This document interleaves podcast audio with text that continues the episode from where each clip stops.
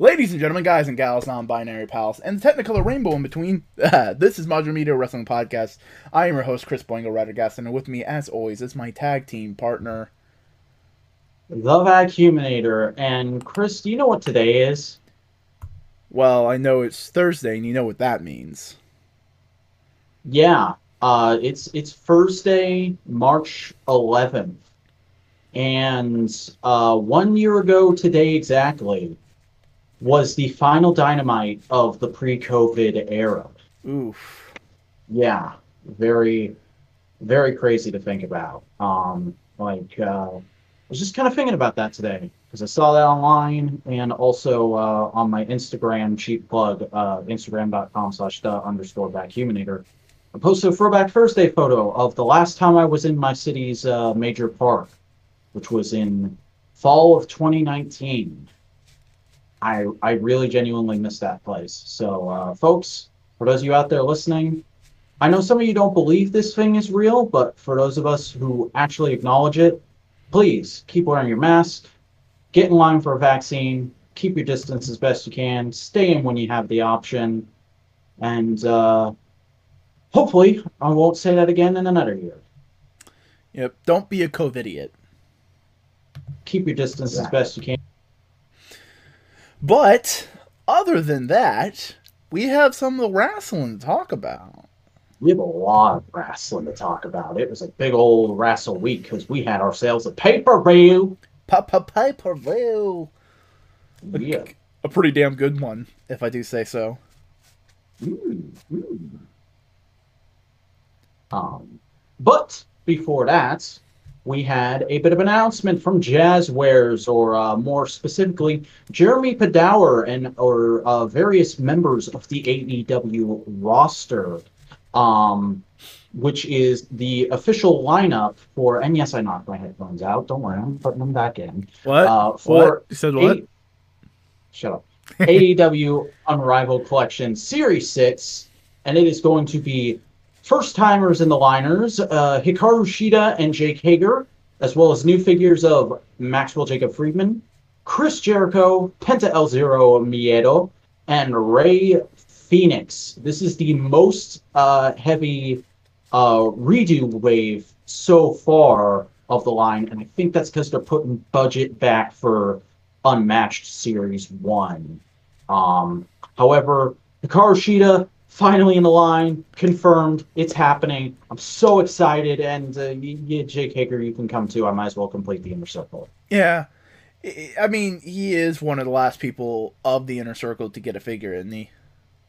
Uh, yeah, because uh, Sammy Santana and Ortiz are in wave four, and Jericho was technically the first figure of the line. And we already all, uh, also, if we're keeping continuity for how we're talking about this, we also have an MJF. Yeah, We just don't have a Um, Wardlow. poor Wardlow. Our beautiful, giant, hairy, muscle, muscly boy. He doesn't. Uh, In two years' time, he's yet. to be the AEW's Batista. God, I hope so. I love Wardlow so much. He seems like such a damn nice guy in everything I've seen of him. I mean, everyone in AEW, give or take a few opinions and characters, seem like nice people.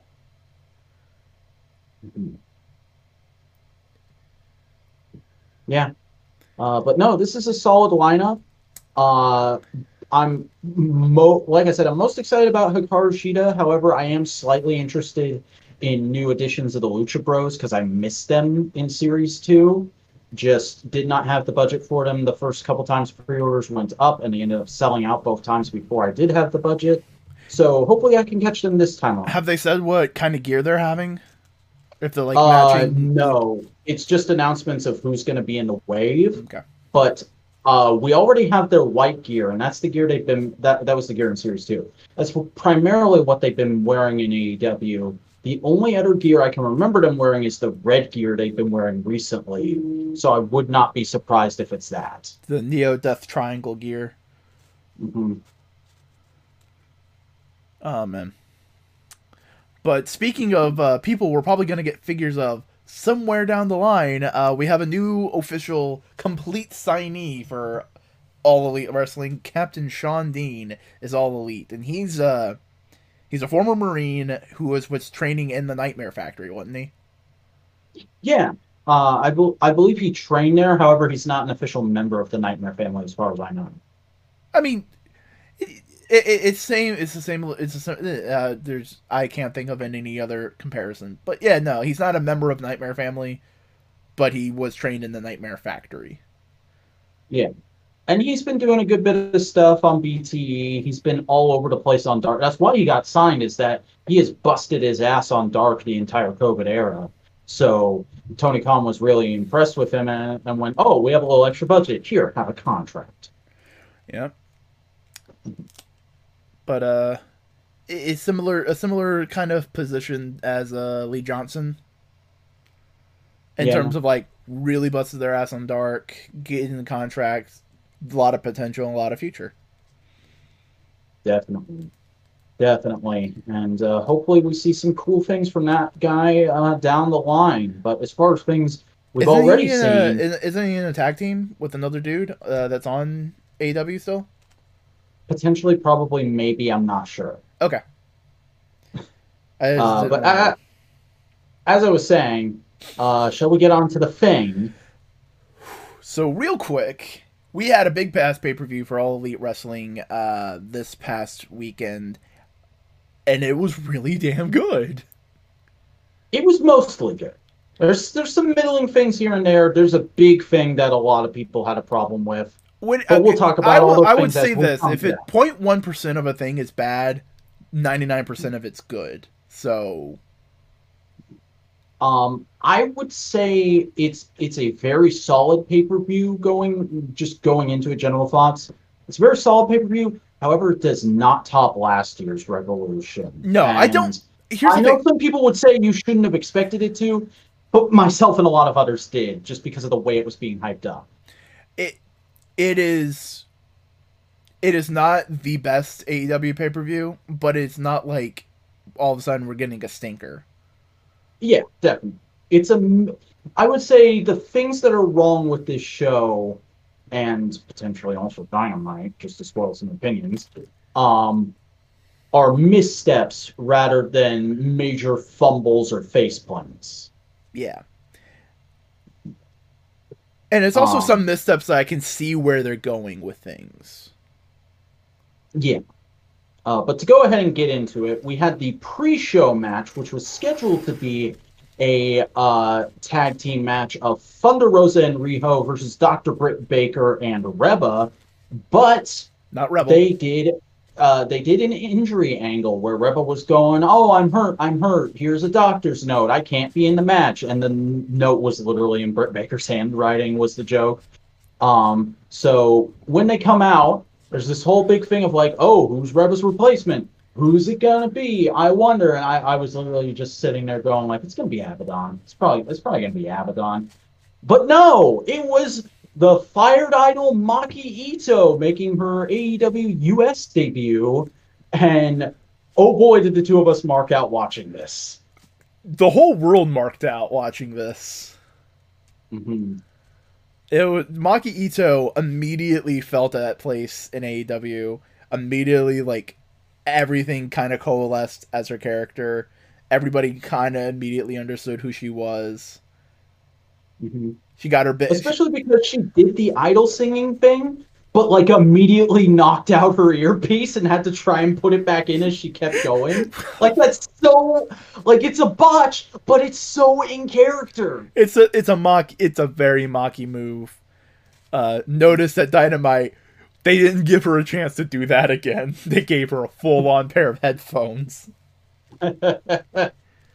Uh, but yeah, uh, this was a very solid match, just kind of a showcase for all four performers. Uh, te- technically five, counting Reba. Um, but uh, ultimately, it did end with Britt pinning Thunder after an assist from Reba, uh, continuing on their feud, which will continue on into Dynamite as well. And we'll continue on to next week. Ooh boy. Ooh boy. Mhm. Mhm. Uh, but the first match of the of the pay per view itself in total and proper was MJF and Le Champion Chris Jericho going up for the tag titles against the Young Bucks, and this was a solid, solid, solid match. It wasn't like it wasn't a Bucks classic, but it's a good Bucks Beam movie. Mm-hmm. Like it was definitely a great showcase for all four guys involved, but it never felt like this is something new. This is something amazing that I'm only going to get to see this one time. It was like, you know, if these guys, if these guys were doing a company that had monthly pay per views, I would expect them to bust out this match like once every six months on TV and then kick it up a notch from here for a pay per view once every six months. Yeah, this was, but it was good. There were some interesting things. Uh, the um, when one of the Bucks, I can't remember who, uh, did the bounce for the Meltzer driver into uh, Walls of Jericho. Mm-hmm. There was also a great shot, uh, a great attempt at a Judas effect that got knocked into Wardlow instead, which was very fun and clever. Um, some some great heel emoting, like chicken shit heel emoting from MJF in this match too. Like that kick out where he just has this perfect look of disbelief that it was free, and the the final super kick that he takes where he's just got drool drizzling all down his face and it's a proper slobber knocker. Oh, oh that so good. When he he was doing that and like Excalibur or Tony just noticed he's actually drooling. Jr. Say the line. It's just great. but uh, the Bucks did win. They do retain their uh, their belts, and that does lead into uh, an angle for Dynamite, where Jericho basically goes, "The inner circle is kind of adrift right now. We need to we need to reevaluate our strategy with a war council." So that's set up later. Mm-hmm. The, the best way to do describe this match is that it, they were playing the hits. They're good yeah. hits, they're good songs, but like they were playing them. Yeah, it's this is like an insult, but it, it's I don't mean it that way. It's very much the WWE style of tag match where it opens the show and they do all the stuff you want to see to get you perfectly primed for the rest of the show. But considering the feud and considering who's in it, it, it that's kind of what this was designed to be. Mm-hmm it like they they added heat, but it wasn't necessarily like a blood feud. It was more of like a fuck you feud. Mm-hmm. Definitely. Uh, but after that, we had the tag team casino battle royal for a shot at the number one contendership to the AEW tag titles. Um, so as I said when this was announced a uh, dynamite or two ago, I was I went into this thinking like, okay, uh, I, I think this is going to be fun, but I'm annoyed that we're ignoring the ranking system once again to have a battle royal for the number one contendership. That being said, this was a pretty fun match. It was exactly what you expect a Royal Rumble style tag team match to be. It was very, very fun. Got in a lot of great little character bits, um, especially for the Nightmare family. There was some cool stuff, uh, and and Dark Order had some fun bits as well. Oh yeah, I especially love the dynamic Dark Order had the entire match because three different teams, all the same faction. It doesn't matter. They're all Dark Order. They were like, okay, cool. We're just all working together. Mm-hmm. Fuck being in different tag teams. We're all Dark Order, and that was a really fun dynamic to see played out. Private Party being heels and healing it up. That was fun. Bear Country just fucking. I think I think I said it. I think I said it as like this is AEW's heavy machinery. Yeah, I can see that. Big, beefy, technical wrestlers that can do a lot of great slam shit, you know? Definitely. Uh, uh, but ultimately, the Battle Royal ends with uh, Death Triangle getting the number one shot after Rey Fenix eliminates Jungle Boy. Okay, we need a Rey Fenix Jungle Boy singles feud, but also I love the like the final four how the final four played out in this whole match, going from Jungle Boy, John Silver, and the two members of that triangle that was in the match, Rey Fenix and Pac. Yeah, because we were literally sitting there going like, oh my god, it's John Silver's time. John Silver's gonna win, and then immediately he just gets dumped out. And we screamed in agony. We screamed in agony, but then we also go like, "Fuck is Jungle Boy gonna do? Holy shit!" Ramps up the tension. It's great. Rey Fenix and Pac are like, right now they're some of the best things going on in AEW right now. Yeah. Um, not not my picks, but definitely the right time to pull the trigger on them. So I'm glad they won. especially with uh, some of the things that we got in this week's Dynamite, but we'll get to that. Uh, but we do go backstage to kind of uh, plant more seeds to the eventual Hall of Fame level signee that AEW has uh, recently acquired. Dasha goes to Paul White, the former, the man formerly known as the Big Show, and asks, "Hey, can you tell us who it is? If you can't give, can you give us a hint?" And he was like, "Yeah, I can. I can give you a hint." this person's known for a really good work rate. And it's like, okay. Yeah. Because I- that that definitely eliminates several people. That's probably true, but like I heard that and I immediately was like, oh great, I'm shit at judging work rate, so I still have no idea who it is. Well, I mean, it's not going to be Scott Steiner. That's fair. Ain't like, to be Hulk Hogan. Who's realistically expecting Scott Steiner or Hulk Hogan?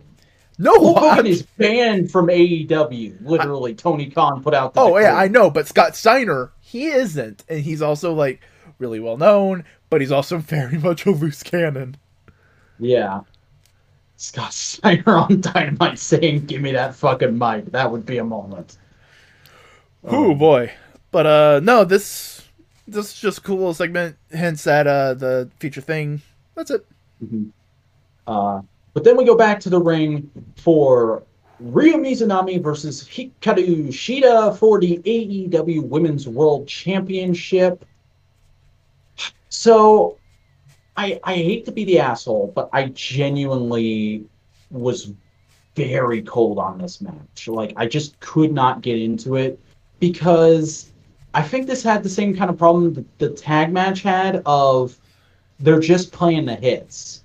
And like on the one hand, it's it's a newer competitor. You kind of want to do that to get people used to them, but like, didn't we just do that that week on Dynamite? Shouldn't they be like trying to do something new or a little more interesting? This this felt like the same match Mizunami had had on Dynamite that week, but just with Shida in the place of Nyla Rose True, but and a different finish, obviously. yeah, the different finish. Uh, but there's also like, I wouldn't say. Okay, real quick, how would you grade it then?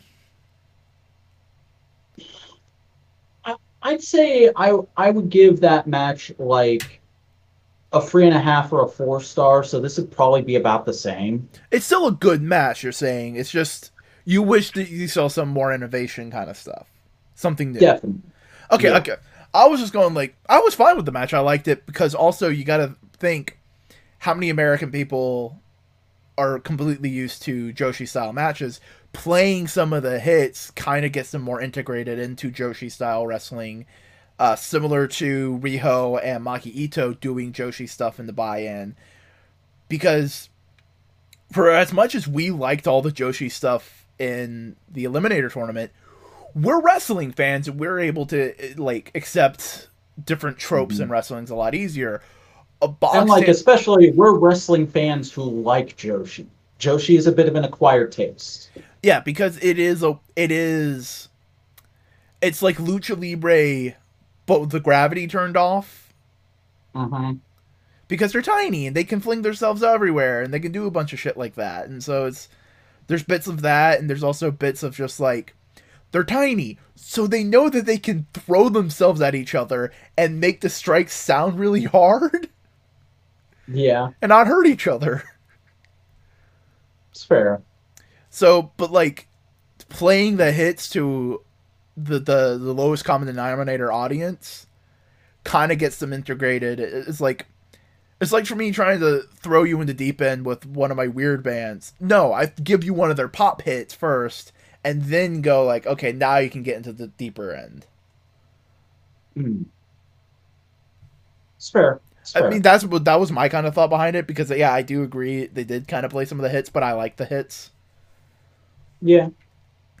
Um, but ultimately, this match ends with Shida retaining by pinning Mizunami after a whole bunch of Tamashis.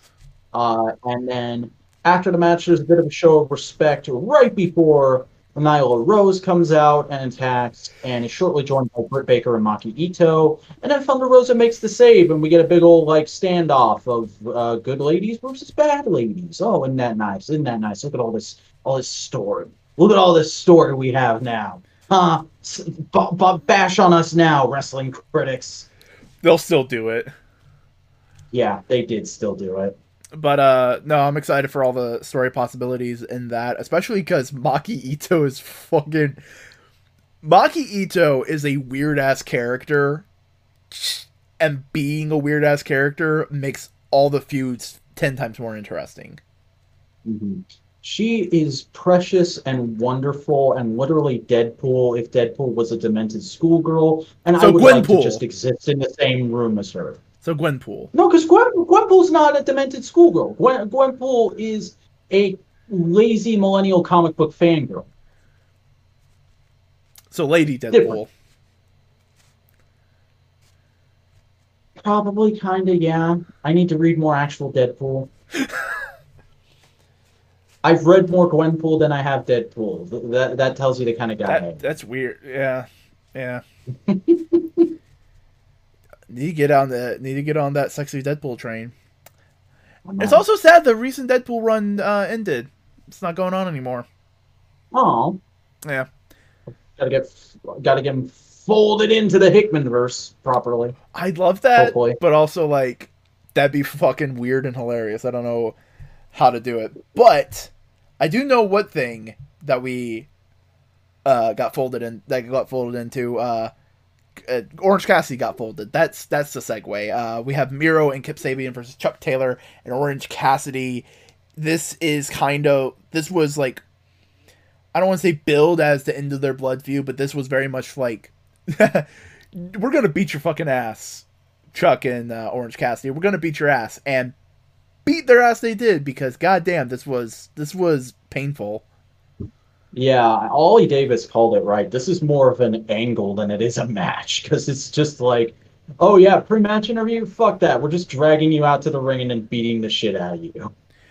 Oh, and it was great because they they laid Orange Cassidy out. He's backstage for a while, and Miro and Kip drag Chuck Taylor out to the ring. And Miro grabs the mic and says, "Hey Chuck, this can all end. Just just do what I say, and everything will be all right. Okay?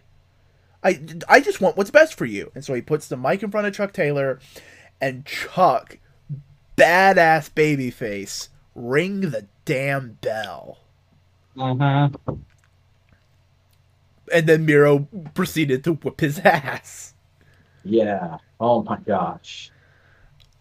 Orange Cassidy does come in, bust out some uh, some offense, but in the end, Miro Miro basically gets Kip distracted because he accidentally hurts Penelope Ford, and seeing this is uh, seeing the whole situation, he goes like, "All right, guess I'm just winning this by myself." Then puts Chuck Taylor in the game over, and just wins. Uh-huh. God damn. Interesting bit of friction, teasing a possible breakup, making Miro look super dominant. It's everything the people who aren't satisfied with the feud have been wanting. Yeah. And hopefully the next match is going to be a culmination of all these little bits and pieces and bring Miro into what we know him to be. Mhm. Because uh, we did get a, a hint at another match in Dynamite.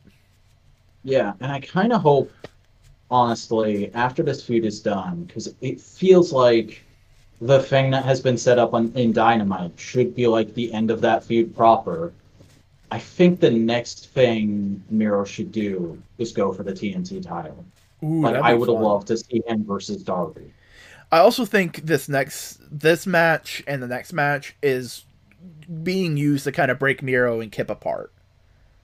Yeah, because it, it seems like Miro's kind of seeing Kip as like dead weight in a sense.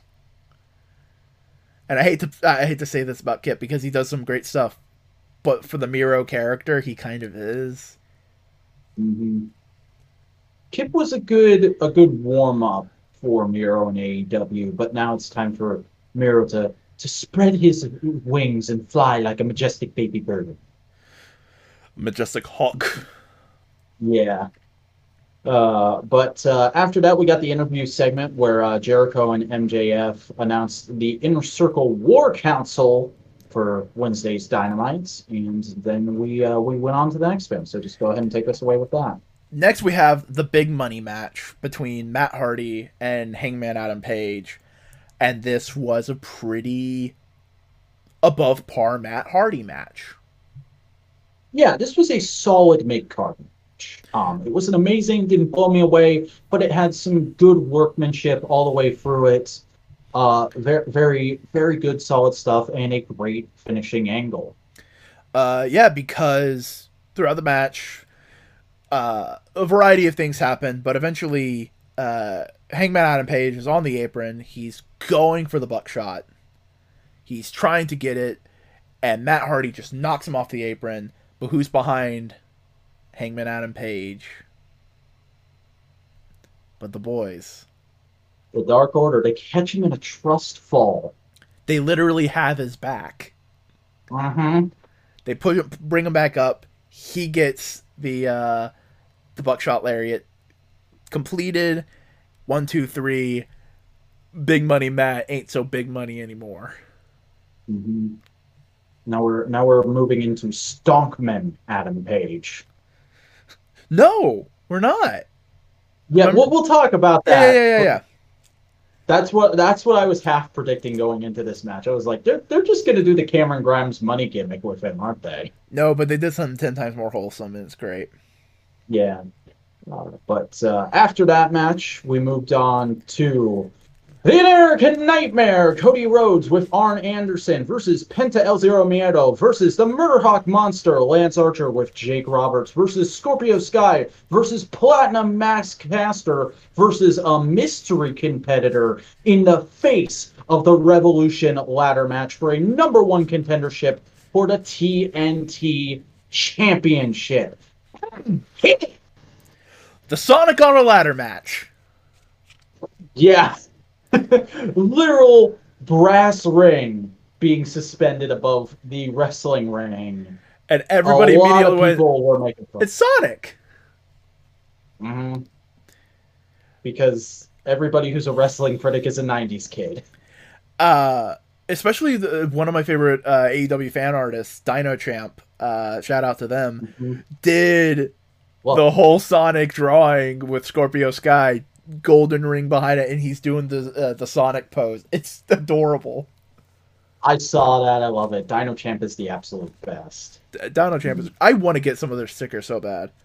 Um, Yeah, first but this was a really, really solid match. Um, great work from all the guys. A lot of good character stuff going around. Platinum Max Caster being the MVP, taking all the bumps, oh yeah, and a solid debut from our mystery competitor, who turned out to be, as uh, was predicted by a lot of people, including yours truly, all ego Ethan Page. hell yeah. Uh, Um, and also because he was in this match, he had a great, he has a good beginning angle in AEW mhm. because he's all ego. He's like, "Fuck this! I don't want to share the ring with these many people. It's garbage." Yeah. And it's just good. Wow. It's good. It, it- it's a good way to immediately get his character over. Yeah, which was great because I saw the thing about his Instagram, so I knew that, and I've heard the name Ethan Page around, but I don't really know a whole lot about Ethan Page. Well, So I- he showed up in this match, and I was like, "Oh, cool!" I ended up calling that. That's great. But like, uh, who is this gentleman? I'd like to get to know him, and we have a decent starter for him here.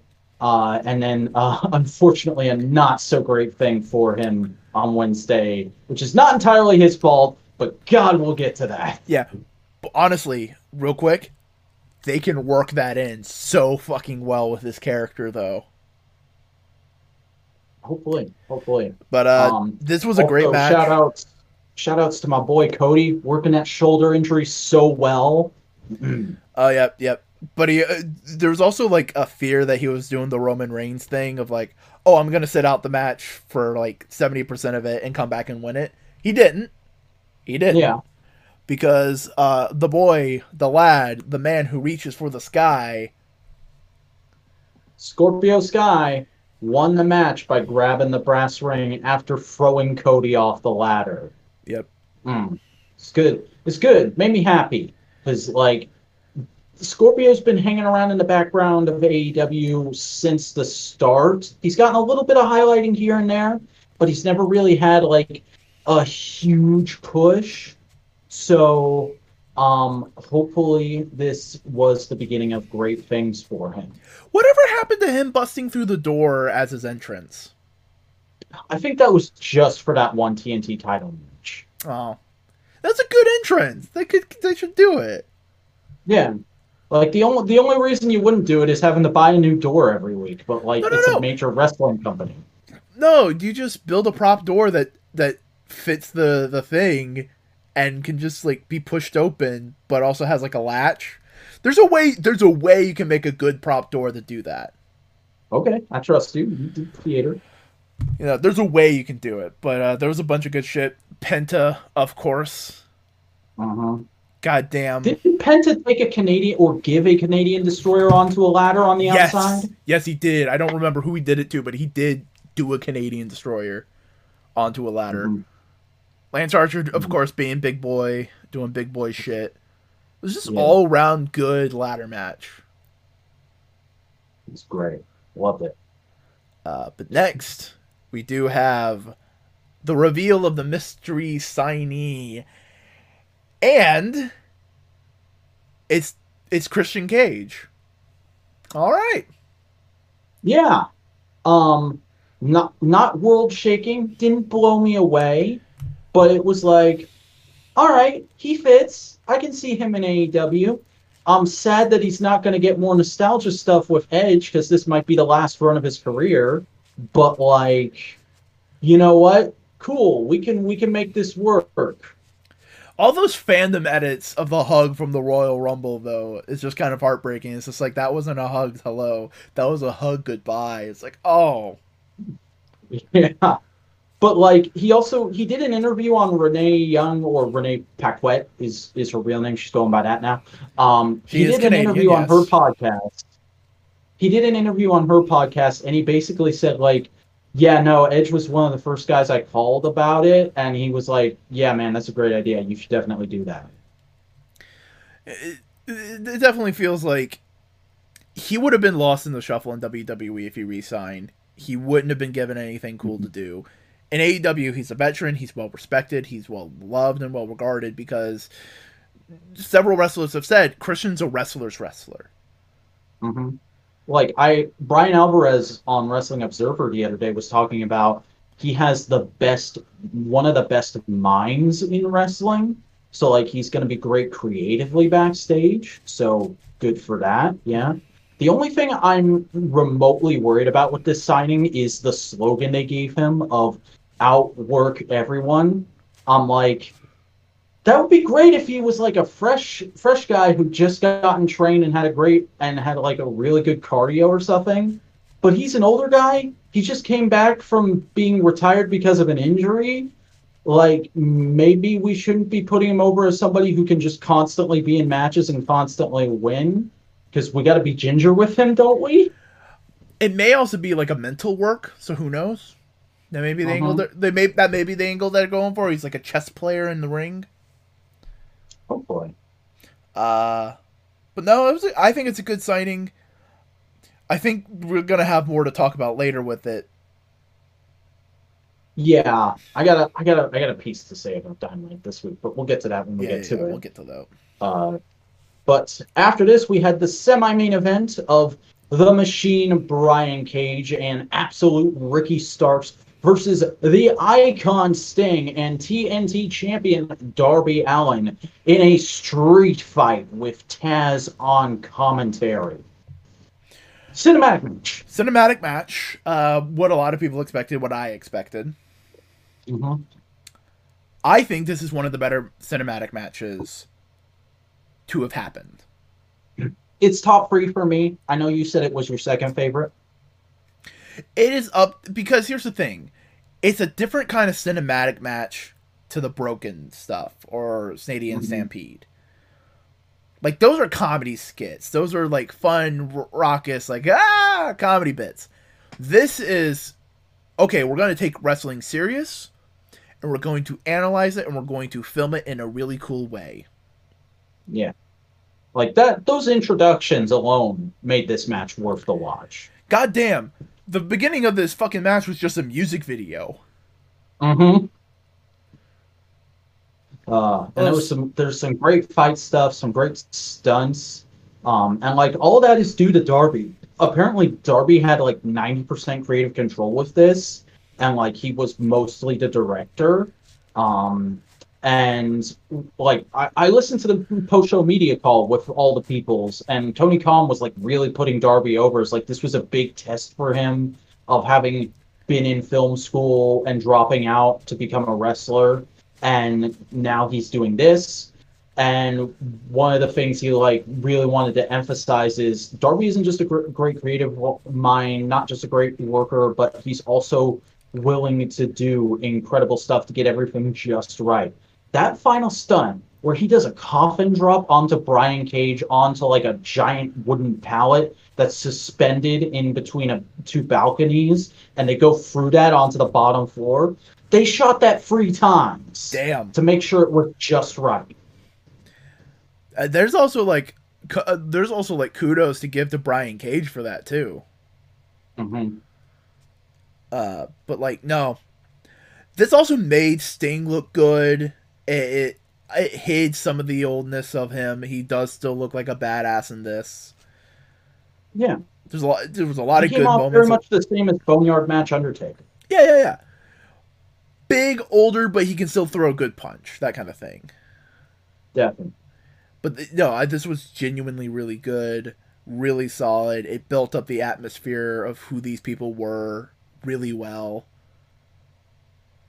So like, and even then, uh, Team Taz at the end of this, even though they lost, still look great.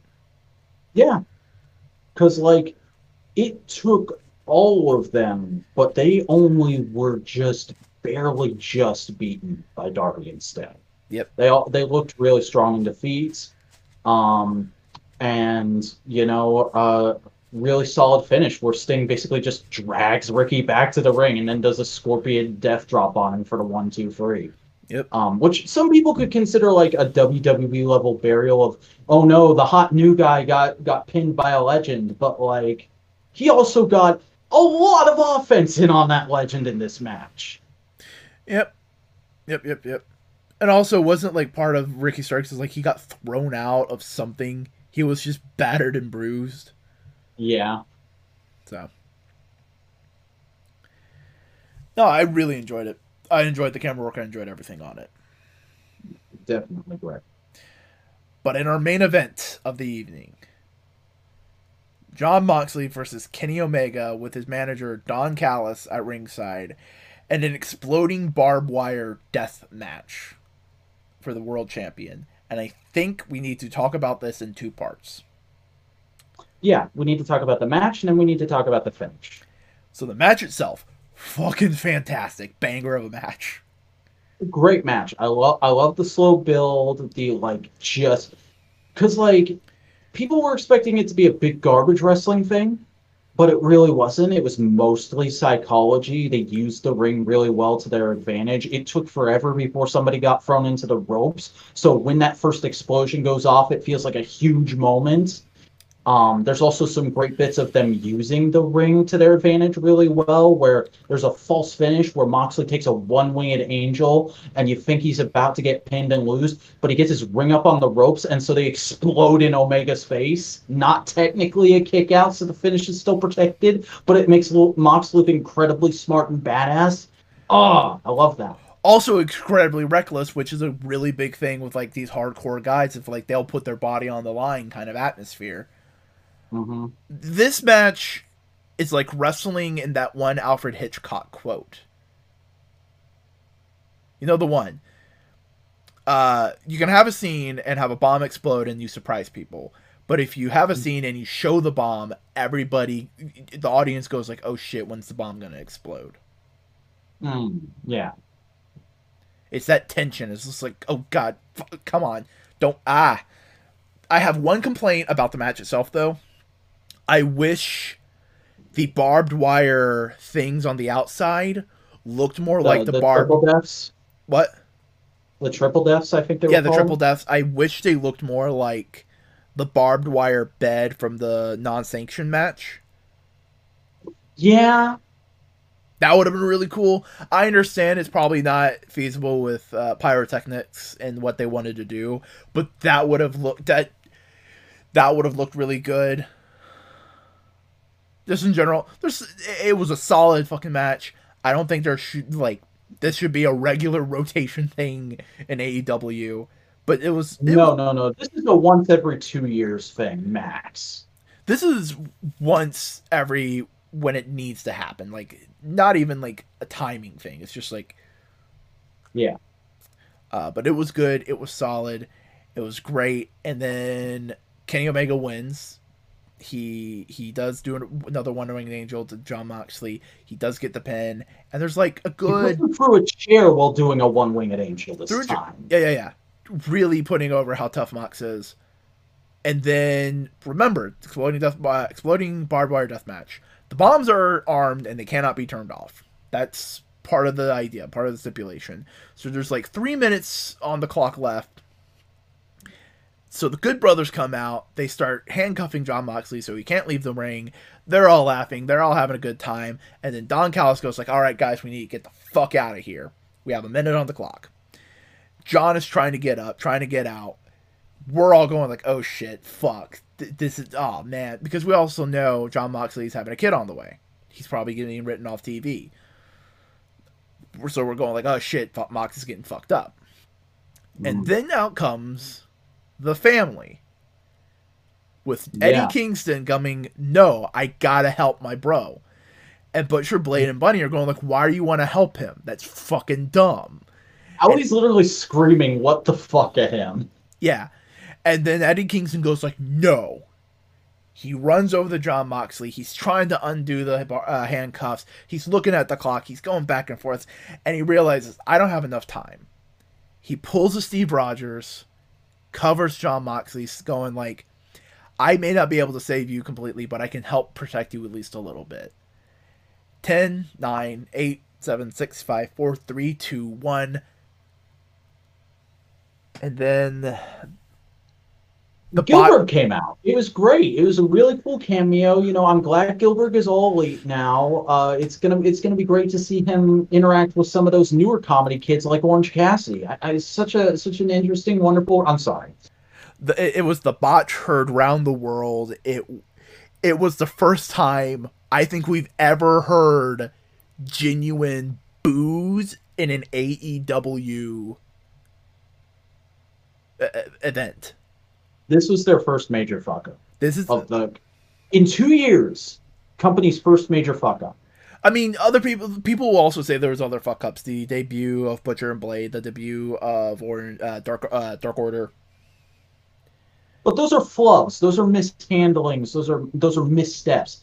This was like Uh, they had it planned well and it fucked up and it Yeah. pissed people off. very much so. And it didn't help that in the moment, no one didn't seem like they have a plan B. So in the moment, everybody sold it like it went off without a hitch. hmm And like initially, I was like, "Oh no, why are they? Oh, I'm so guys, guys, just stop, just stop, just get up. It's fine, it's fine. I won't be mad at you. Just get up. It's fine." And Bryan Alvarez, I explained this very well on Wrestling Observer. If you're in that ring and you're face down on the mat covering your head, and you hear sparklers and a few pops go off on the side of the ring, you don't know that it didn't go to plan. To you, those were explosions. Okay, the explosion has gone off. I need to keep selling. Yeah. They did. They probably didn't know until they'd gotten backstage, or Aubrey, who was there, said it in their ears. Yep, yep. Um, and that's what did happen because there were a couple clips shared afterwards uh, the biggest one on AEW's official social media, where Jon Moxley has a mic and basically talks to the audience, trying to calm them down, saying, "Hey, Kenny Omega's a tough son of a bitch. This was a hard fought match, but he can't build a exploding ring worth a shit." Yeah, which is a fairly good cover. Not, not uh, I don't know if they had that backup planned, but obviously it was it was good of them to go to that instead of continuing to try and sell it. Especially because there were a few people very loudly in the crowd cheering refunds. Yeah.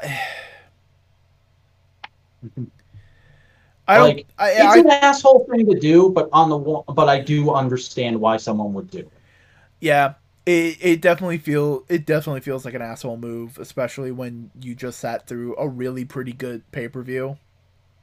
hmm One big botch like this shouldn't make the rest of it worse. I can understand making the final rating, the your final like grade of it a little less, and like that's fine. I get that. You can knock off a star for not having the explosion. I Yeah. get that.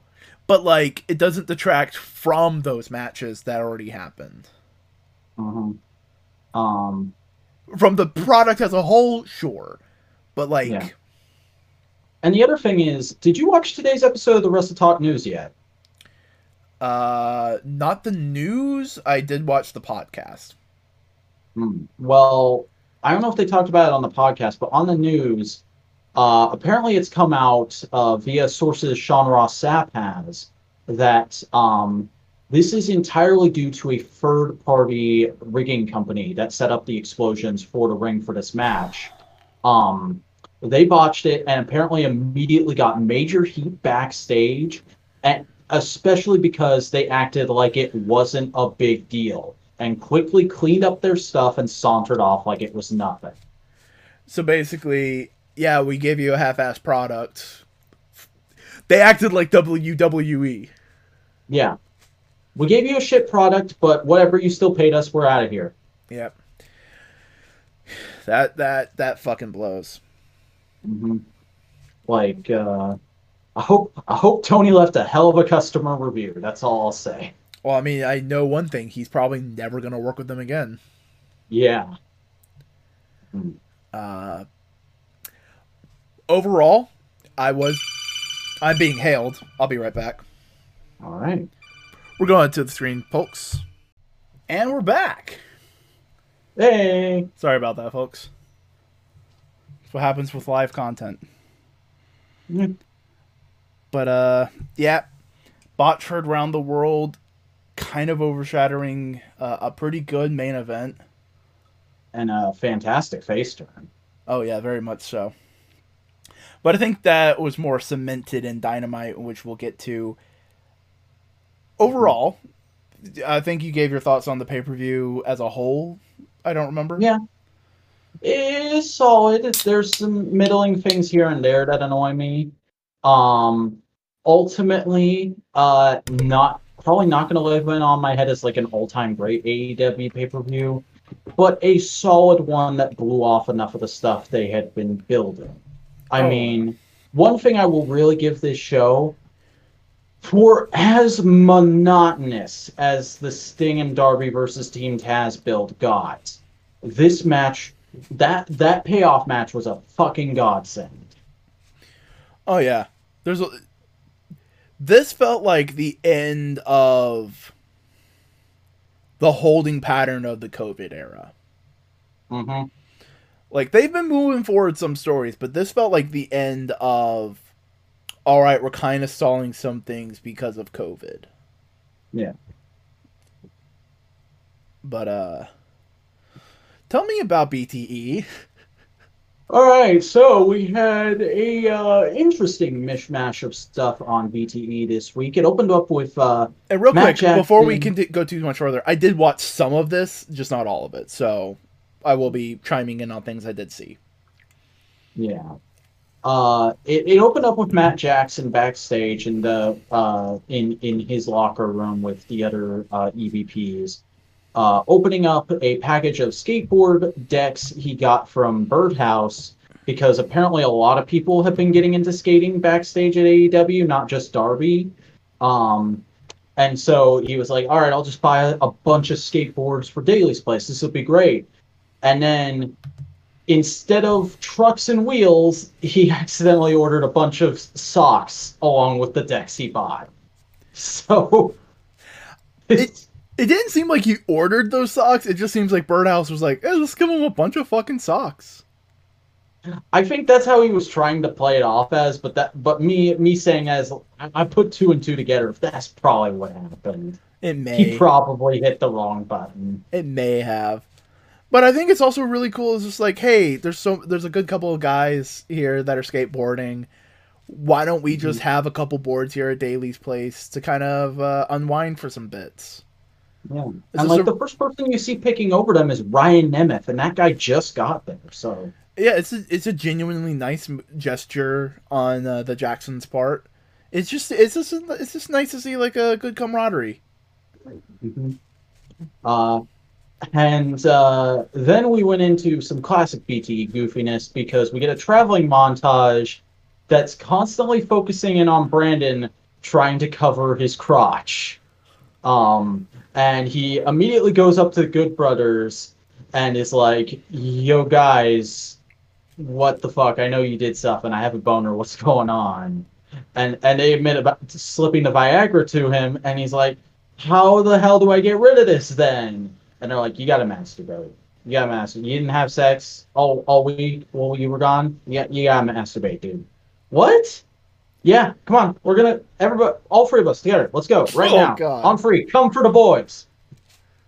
I saw the Like, first half of this. I didn't see the second half. Jesus fucking Christ.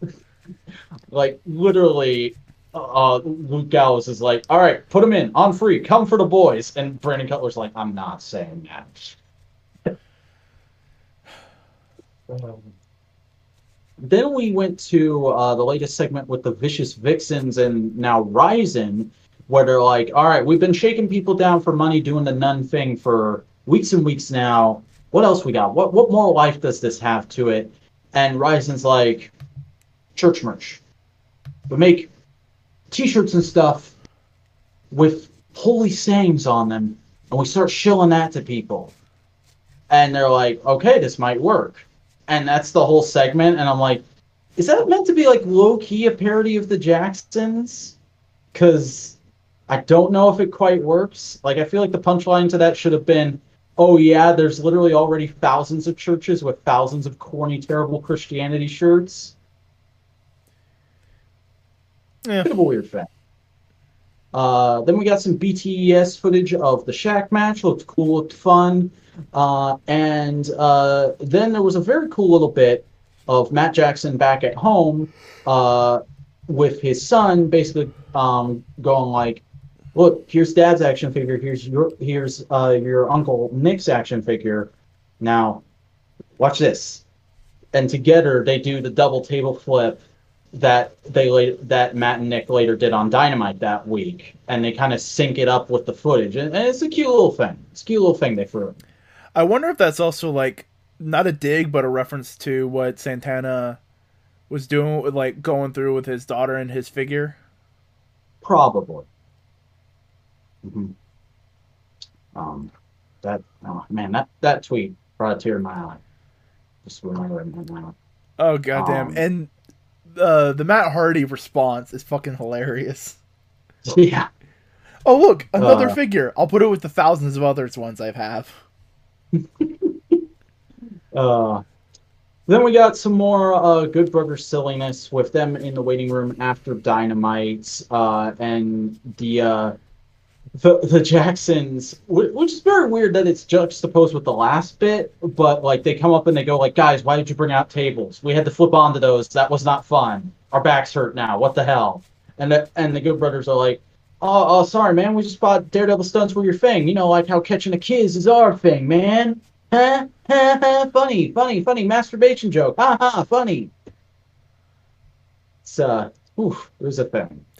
I wonder.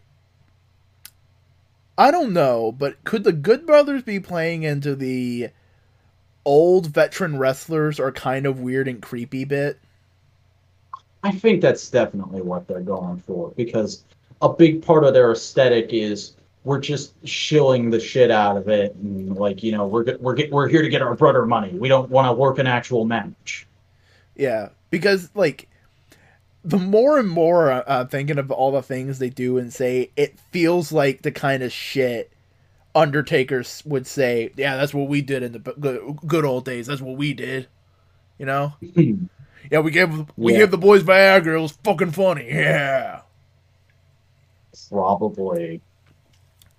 Uh, um, but then we got our Dark Order segment from the week, which starts out with uh, them all asking Hangman how much he got exactly, and he's like, ah, "I'm not sure. I, I, I kind of just told him to fuck off with the money and saved enough so I could buy a new lawnmower." Uh, which I, I don't know if you saw this on Reddit, but amazing long-term booking there. Um, and then it's also a red uh, one in reference to what Brodie Lee got. Yeah. Uh, and then um, the Dark Order's like, but we we copied down your card number and we bought a bunch of stuff as as gifts for you when you won the match. And he said, wait, you didn't know if I was gonna win, and you bought a bunch of stuff for me with my card. And they're like, yeah, in retrospect, this might not have been the best idea. He's like, God damn it, I got to go see an accountant. And so he walks out, and they're like, well, kind of screwed that up, but hey, Hangman won. It's great. He's still our friend, probably, maybe, I don't know. Uh, but what are we to do about Anna? Anna's on the shelf, and that really sucks. We have no female member, and we have no one to nag or to be nagged by. What are we to do? Who's John Silver to yell Anna at? And then there's a knock on the door, and the camera pans over, and Maki fucking Itoh is right there, double middle fingers. Surprise, motherfuckers! God and damn. they all cheer, and I cheered. I popped like a fucking mark. It was wonderful. God damn, we were all simps that day. Mm-hmm. I I can't wait to see how they follow up on it on Monday. God damn. Um, and uh, then BT ended with Private Party going up to Matt Hardy's hotel room and trying to console him, but he answers the door and just kind of blankly stares at them eats some grapes out of his hand, and they're and they're like, "Matt, are you okay?" And he says, "I don't want to talk right now." And closes the door. And Marq Quen goes to knock on the door again, and Isaiah's like, "Let's give him some space." And Marq Quen's like, "But he might be, he might be back on stuff, dude. That was a weird look." It's like, I don't know, but I don't want to mess with him right now. Let's give him some space. And BT fades out on that. Could we be getting broke in Matt Hardy. Oh, that'd be so great. At least on BTE, that'd be a funny gag. Mm-hmm. Uh, for, then, all the, uh, for all the smarks. Because I'm pretty sure you didn't watch Impact this week. No, but um, I did um, see the news. I did see the announcement. Yeah, because we got a huge announcement out of Impact this week.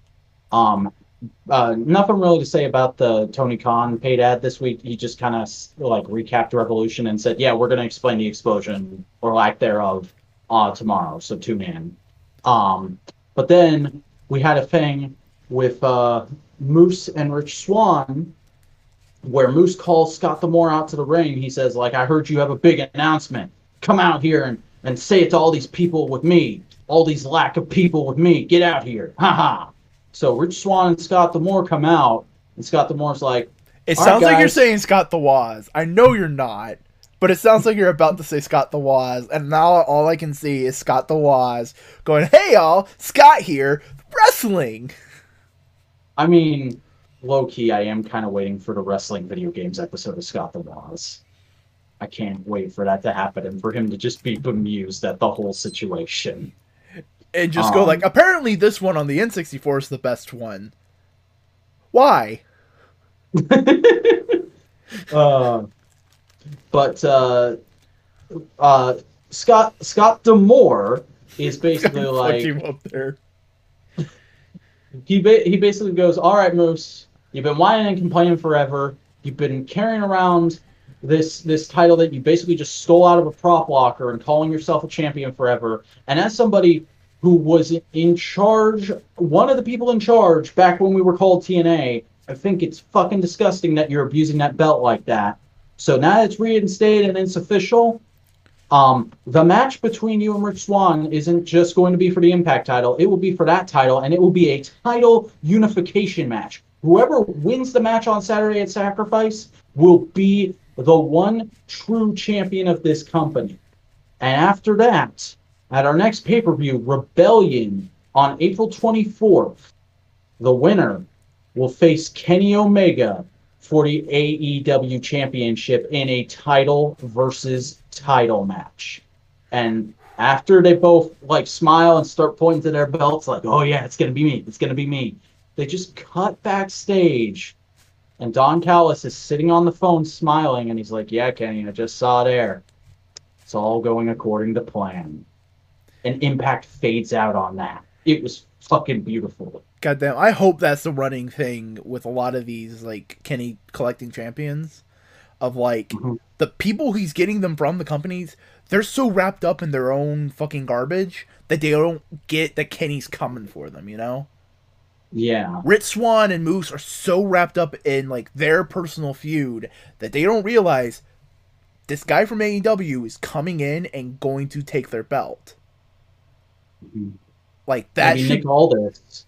Nick Aldis is so wrapped up in trying to keep NWA alive that he doesn't train properly for the match. like that's the kind of vibe I, he's so he's so focused on trying to get through to his friend that he's not even thinking about winning the match. are so focused on being the like isn't his gimmick right now he's like the messiah of wrestling or something I don't know much I- about it's Brian McMahon. uh, yeah no that's something we got to look up more but like that i think could be the good through line with all of this to not just bury all these champions and companies because that's a uh-huh. that's a big problem with this because you're basically making an uber champ and making their main event stars look a little weak in comparison yeah. But if you if you frame it as like, oh, they're getting wrapped up in their own heads and not paying attention, it, it frames it better. It, it it keeps them over. Yeah, I could definitely see that. But now, what I think is probably one of the best dynamites we've had this year. Okay. I will explain in a bit, but I think it's genuinely fantastic. And it starts with one of the mat- best matches of Dynamite of the year. Okay. Uh, Rey Fenix with Pac in his corner versus Matt Jackson with Nick Jackson in his corner. This was fun. This is this is fun. Yes, this is very good. I don't think this was dynamite of the year level. I said one of. It's not number one, but it's like in top ten. You can go with top ten. maybe. There's a lot of year left, dude. I think it also should be considered for like the next angle and some of the other stuff that comes in later because I think it does a bang up job with what goes on. But this match in specific, it was a great technical version of a Fenix match. Know mm-hmm. what I mean? Like normally if you that was a perp. You all right? Yeah, I'm good. Oh, normally, boy. a, normally a Fenix match. Oh boy, that was weird. Uh, normally a Fenix match goes all over. It's a Fenix match. He's bouncing, banging everywhere. But with Matt Jackson, it kind of slows down and becomes a much more technical version of one of those. And it was really good, really cool psychology, and it made me hype for the tag match that they're gonna have eventually. Yeah, I thought this match was really interesting. I I like, especially because the Young Bucks are known as big flippy boys. It was neat to see Matt Jackson go for that whole psychology, trying to ground Rey Fenix thing, whereas Rey Fenix is just constantly trying to flip out of Matt Jackson's grasp and can only just barely do it. Um, it was very interesting. I also like the tension with the dudes on the outside constantly being in play. It was very good handling of that. Um, Especially because they each And- got a, a move each to kind of build some like more tension for the eventual tag match. Yeah. Um and uh yeah, I thought this match was solid. It was a good opener. Um and I'll admit I kind of set myself up to not like it probably as much as you did just because I remember Nick Jackson versus Rey Fenix, Hmm. so I went into this expecting like it to be on that level, and it's a very different kind of match. So it kind of threw me, and I was like, okay, this isn't what I was expecting, but it's still okay. It's still good. I'm enjoying myself. Uh, but Fenix does win. He pins uh, Matt Jackson, which just builds more like intrigue of like, oh, are they gonna win the tag champions? hmm Very, very interesting, very fun. Uh, but then we go to a promo from Eddie Kingston and Jon Moxley. Um, a lot of people love this promo. I thought it was pretty good, not amazing, but really good stuff from Eddie, where he basically compares what happened to um, being called for trial. He says he was super anxious. He had all this stuff building up in his head, so he just passed out. He wasn't selling the explosion. He was passed out from pure anxiety, anticipating the explosion. Yep. Um, and I love as he's explaining this, Moxley is like half passed out in the back with sunglasses on, and he just slowly starts to wake up and take them off. And he's like, "Are you talking about that explosion? That's fucking stupid. Who paid for that? Oh my god." Oh, and the impact joke. Oh, mm-hmm.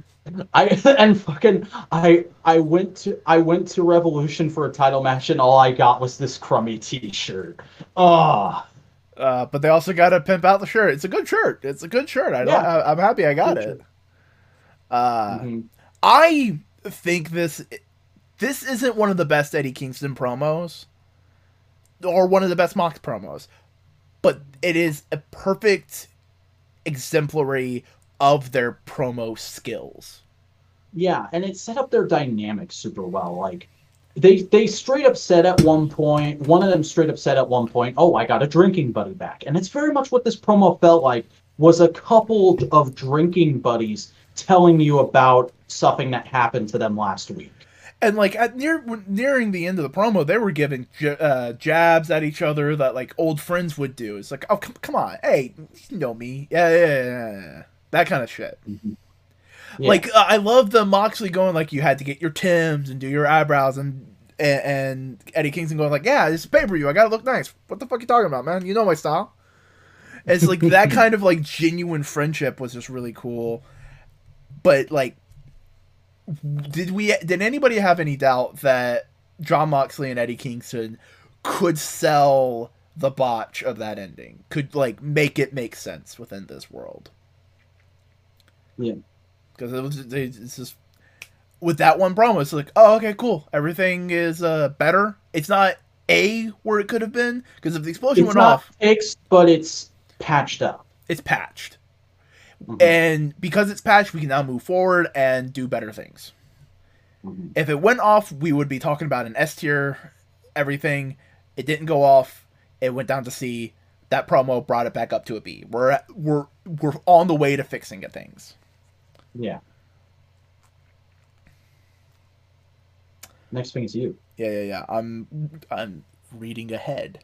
To be sure.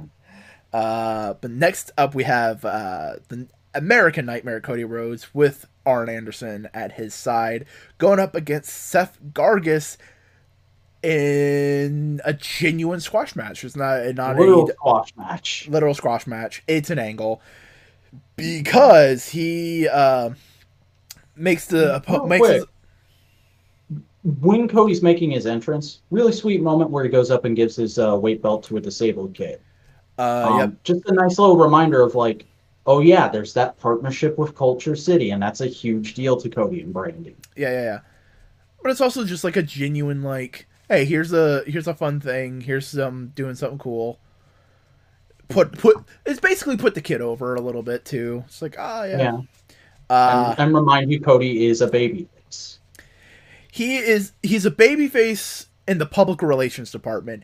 He can get a little dickish in the ring. He's a baby face with an attitude problem. Yeah, which is what a lot of the babyface style tweeners in AWR. So Mhm. it's kind of reinforced that kind of idea.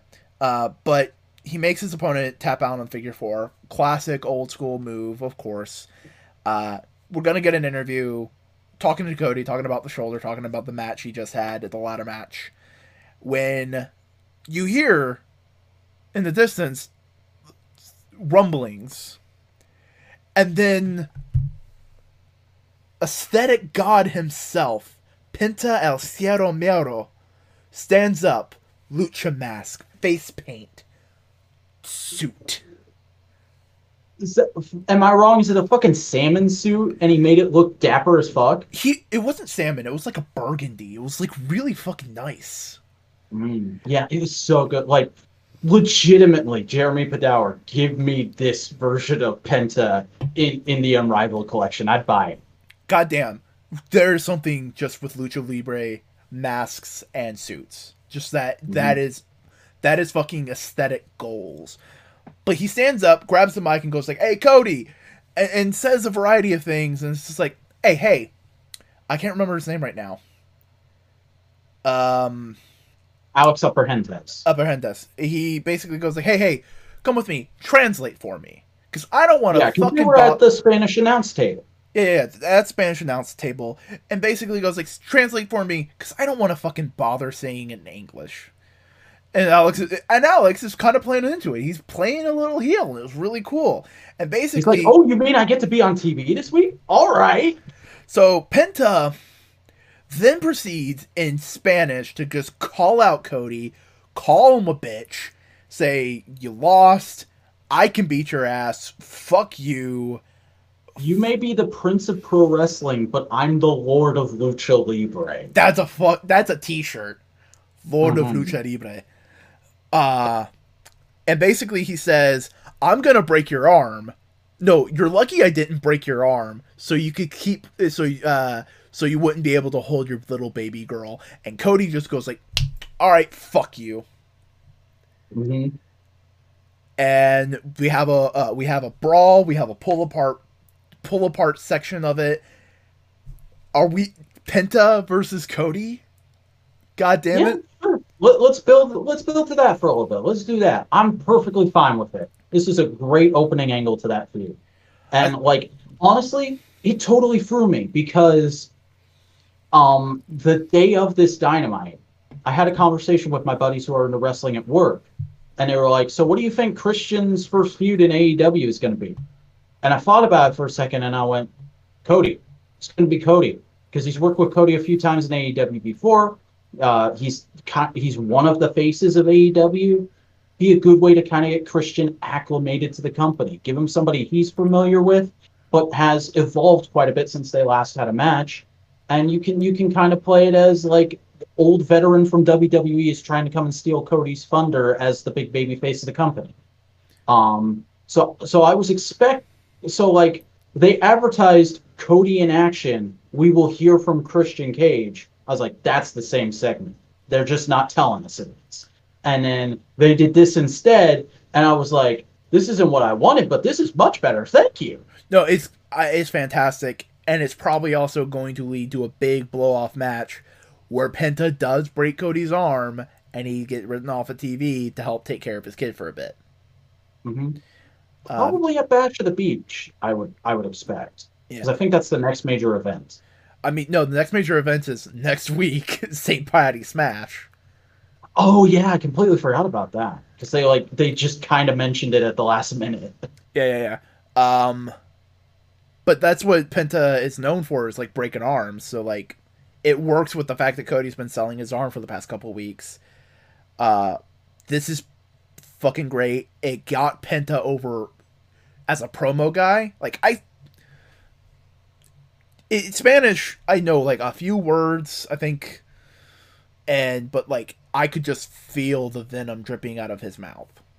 hmm And I mean, Spanish is one of those languages that with with the right inflection to an English speaking ear, it just sounds badass. Like it's up there with Japanese in that way. Oh yeah. But like this was I think this was a good segment. I think this was solid. And I can't wait to see what comes out of it. Definitely. Uh, but after that, we got a little bit of setup for uh, something coming next week. Or is it is it next week or is it in the next couple weeks? I forget. I think it might be next week. Okay. Because basically, Chuck Taylor is at an arcade. I think it's the same one they filmed Two Point Show at.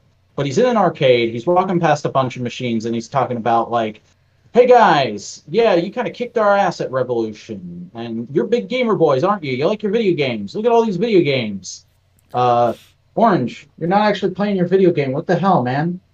What, whatever. Hey, how about we have one more match? Because I'm still pissed at you for putting my friend on the shelf. So let's have one more match. But let's do let's do something fun. Let's do something a little different. Let's take all these video games. Let's put them around the ring, and then me and Orange, we're gonna put you through each and every one of them. What do you say? Arcade lumberjack match. Mm-hmm. Like this might be, for lack of a better term, this is gonna be the web redemption for the freaking Fyter Fest uh death match of what what was his name? Michael Nakazawa versus the the guy who ran the video game convention Yeah. that everyone hated.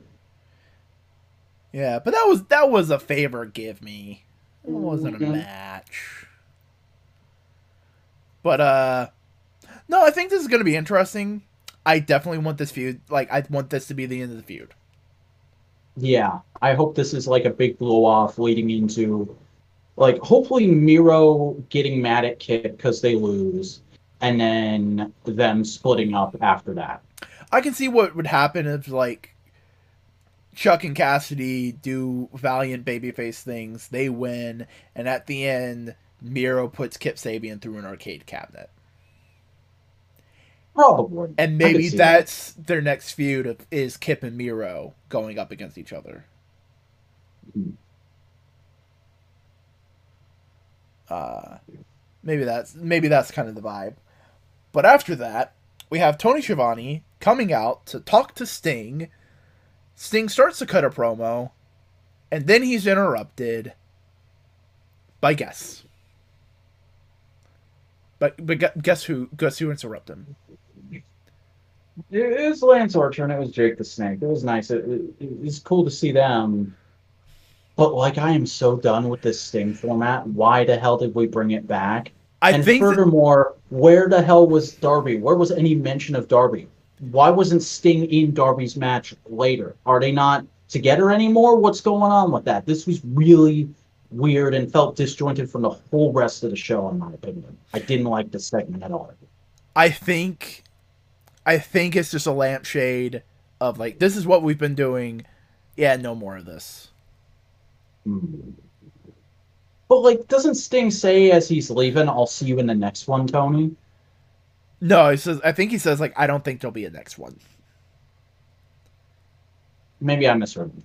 Maybe. I don't remember exactly, but I de- it definitely felt more like it felt tongue in cheek because because Sting's talking, he's going on, and then Lance Archer interrupts and he just look on his face is like, God damn it, why? The same reaction we would all have. Yeah, Uh, but I'm excited for Sting versus Lance Archer. That'd be fun. could be, could be, yeah. Uh, But uh, then we went on to an interesting series of things, which was QT Marshall cutting a promo backstage, uh, talking about like, yeah, Dustin and I, we had some friction at Revolution, but you know, I, I got mad. I was in the moment. It happens. I've got a cooler head now. We're gonna be cool. Things are gonna be fine. It's gonna be okay. I'm not Uh, total to heel yet. match. Yeah, yet being the operative word. Uh, but let's let's go to this match, huh? Let's go to this match, and then we get all ego Ethan Page versus Big Shotty Lee Johnson with QT Marshall. Oh boy, this match, this match, this match could have been really solid, but due to network issues, it was a big freaking mess. Because somewhere at Turner Towers, wires got crossed and we got half AEW uh, audio and half audio from some basketball game during this entire segment, including the angle that ends it, and it really hurt the whole thing. Luckily, though, as soon as that was uh, noted, Tony Khan just went like, "All right, upload the entire segment to YouTube." Mm-hmm. Uh, and I was watching like a couple hours after the fact because I like to do that. I like to be up. It's easier to pause and watch and all that kind of stuff. Um, so when I saw that happen, I just immediately went to the YouTube video, watched that, and went back. Fair enough. Um, but I think this was a good match. It was solid. It did showcase Ethan Page a good bit. It did showcase Lee Johnson some. Uh, Mm-hmm. The angle itself was interesting because uh, at the end, Lee Johnson Uh, loses. Edge, yeah, he gets pinned after an ego's edge, and then Ethan Edge just starts attacking him, trying to injure him more and more. And QT Marshall just kind of watches from ringside and then starts walking off. While Dustin comes out, saves Lee Johnson, and is like, Are you okay? Are you okay? What the fuck is QT? QT, the fuck are you doing? What's going on? Yep. And that's where we're left. Um, and honestly, like I was saying earlier, I think these audio issues can play into Ethan Page's character. Because again, he's all ego. It's all about him. It's like fuck everyone else. It's me. I'm I'm the best. And having these audio issues, I can just see him cut a fun promo next week and go like, AEW just doesn't want me to fucking succeed here. They don't fucking care about me. They know I'm the best, and they I would overshadow everyone else here. So they fucking fuck with my audio. Mhm. It's garbage. That and also like I think he should say they're trying to make me the next Matt Sydal because I saw somebody say that was that's he's on the road to being that on Twitter and I was like, ooh, that's sad but true.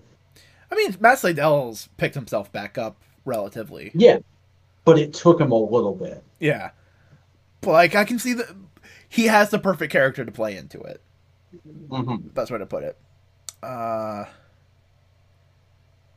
but next up, we have a little segment with the Dark Order. Alex Marvez goes and talks to, uh, um, Dust, uh, not Dustin, uh, Hangman.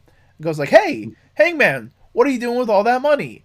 And it's it's a more cogent, complete version of I would imagine the BTE skit. He basically goes, yeah, I bought some. I bought some things that I needed. I bought this lawnmower. I bought. Uh, I I used it for a couple things, and then I donated the rest to charity.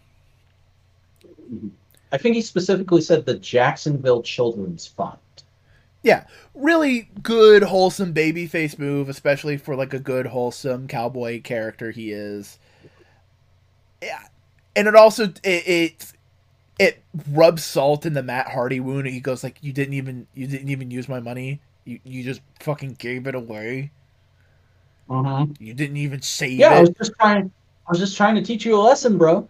and he's gonna learn the ro- he's gonna it, it it is it's funny it's great but then uh the rest of the dark order come in and they go like hey let's go get ice cream yeah and they all get on the lawnmower except for five and, Because and fuck you, five. no no no there's a weight limit even though they far exceeded the weight limit because they fucking popped a fucking wheelie I think the look on Hangman's eyes for a brief second where he's like, "Oh shit." It's like I um long story short, I work on forklifts quite frequently at my job. And I'm lifting heavy heavy pallets of shit, sometimes more than one at once. So I have I have made that face a couple times. So to see it on Hangman was really hilarious. uh it was great also did you know what hangman was wearing did you notice What was he wearing? a purple shirt Oh yeah, okay. What's the Very color nice. of the Dark Order? Purple Narples. It's boysenberry. hmm It's a rutabaga. My, my favorite kind of syrup. Whenever I go to IHOP, I get I put the poison berry on my on my pancakes. It's delicious. Cough IHOP. Uh, but then we go back to the ring, and Tony Schiavone is there to get some words from Christian Cage because he's the he's the new hot shiny toy in AEW, and well, Tony Schiavone's just got to interview him. Um, but when he goes to welcome him out, Kenny Omega's music starts playing, and the sweepers start coming out, and then we get a full-on Kenny Omega entrance with the Good Brothers and Don Callis. All the while, Tony Schiavone is just going like, "Seriously, really?" all this pomp and circumstance. Again, I'm getting interrupted twice in one show. Are you kidding? Fuck this. Oh man, it's I, it, like I could have swore he also said I'm supposed to interview Christian Cage. What are you guys doing? Yeah. Uh, Um, but Kenny and Don come out to the ring and they start cutting a promo, basically saying like, "Yeah, it doesn't matter that the explosion doesn't work. Doesn't matter whose fault it was because it was a win-win scenario. Either we would have destroyed Mox forever, or we embarrassed him in front of the entire world. And you know what? We embarrassed him in front of the entire world. That's still pretty great. And then they do this big gag." Where the timer starts going off again, and Because Kenny Eddie Kingston come- of Eddie Kingston came out to confront them, and they just keep egging him on and go like, "Oh, we're gonna give you ten seconds to get out of this ring," and the timer starts, and then And then Kenny screams at the top of his lungs, 69 me, Don! And lies down on the ring. And then Don Callis actually does it. And the Good Brothers are just running around waving their arms like, oh no, what's going to happen? What's going to happen? And it's a whole lot of nothing. And uh, they start laughing at, at Eddie. And, and Kenny's like, oh, oh, oh, you want this, don't you? You want this belt, don't you? Well, you're not going to get this belt. But tell you what, go ahead and take it. First shot's free. First shot's free. Come on, come on, come on. And Eddie being Eddie, he of course does, and that leads to a big brawl. Mox immediately comes out and helps his friend, and he's shortly followed by Christian Cage, who runs runs all the people off, uh, gets into it with Kenny for a second, um, and they have they have a bit of a stare down, and eventually um, they all leave, and Cage stands tall with the other two baby faces. you're forgetting one thing that happened. Christian Cage walks over to the AEW heavyweight belt. I was about to say that. Yeah, he he, he held it up, and he and he kind of made it look like that was going to be his first program was going for the championship. And like, look, I get it. I I definitely get wanting to put this relatively big name right at the forefront of your company right when you get them, but this feels very impact to me. Like like this feels this feels like a potential major misstep, in my opinion, especially when you have such a firmly established rating system. And that was a thing throughout this whole episode, because during that opening match, SCU's sitting in the crowd and they keep cutting back to them and going like, "Oh yeah, they're the number one contenders. They're next in line for a title shot." And I'm like, "Wait, if we're gonna point out the ranking system and that they're next in line, why are we doing this thing with Death Triangle? Why aren't they getting the title shot now? Especially when you look at the actual rankings and they've got such a higher ranking than Death Triangle. Why did we do that battle royal? Why are we doing this angle with Christian when he just got here and doesn't have any wins or losses under his belt? Well- it makes no sense in the internal logic of the company. Yes, it does. First off, rankings doesn't mean number one always gets the number one contendership. Rankings are just saying like these five people are in the contenders, and like if we want five to go for the belt, we can say five. Like that's how it works in UFC. That's how it works in Bellator. That's how it works in combat sports. Is it? Yes, that's how it works. Okay. I haven't watched I haven't watched any UFC or Bellator. But like that's generally the ranking is more of like these are the top five. We kind of put them in like who we think's the best out of these five, but these all five can all go for the belt. Hmm. Okay, so that's Okay. that's thing one. Thing two, I don't think Christian Cage is going for the belt immediately. I think that's the eventual path he wants to take. I think that's the path the character wants to get on. I think he's basically going like, I want this eventually, but I'll work for it. Because that's the thing, outwork everyone. If next week he cuts a promo saying like Kenny Omega, I want you, yeah, I'll agree with that. It's not a bad it's a bad move. I don't think it's good. But if next week he starts having matches on a regular basis, trying to build up his score to earn that shot, I think we have something good. That's fair. It's just I, w- I would have also like said if that's what you're going to do, if you're going to shot him to the belt so quickly, maybe instead of teasing an interview and doing this whole thing, or I, I'm sure before the botched explosion, they planned for this to just be a straight up interview. But like, why not just have him be in a semi squash match as the match of Dynamite this week. I think that would have been way better. Honestly, I have a pet theory about this entire Dynamite. Uh, and I think this might be as good a place as any to talk about it because this Dynamite feels like we did a time skip two weeks. Yeah. You know? Like, it feels like this is a Dynamite two weeks after Revolution. I can definitely feel that, yeah. Um, in some regards, I like that because it immediately got us into a lot of interesting programs, like uh, Penta versus Cody, um, the arcade lumberjack match. I'm excited to see that just because arcade cabinets are fucking cool. Uh, Lance Archer versus uh, Sting, QT, and his whole stuff. It immediately kicked us onto another thing, which for a company that has a lot of slow builds, every once in a while, basically putting in some nitrous oxide into the engine is a good thing in my opinion. It's not a thing you need to do all the time. You shouldn't do it all the time, but every once in a while, kind of going like, it it, it build it's immediately intrigue. That's what it is, and I am at like 50-50 with the Christian Cage thing So, wait, what I was going on about, real quick. Uh, the reason I think they did the time skip is because of the botch, and they wanted to get mm. it to a lot of big moments. Because a, people who are there to watch Dynamite anyway are going to be going there and going like, okay, what's happening? How are they going to explain it?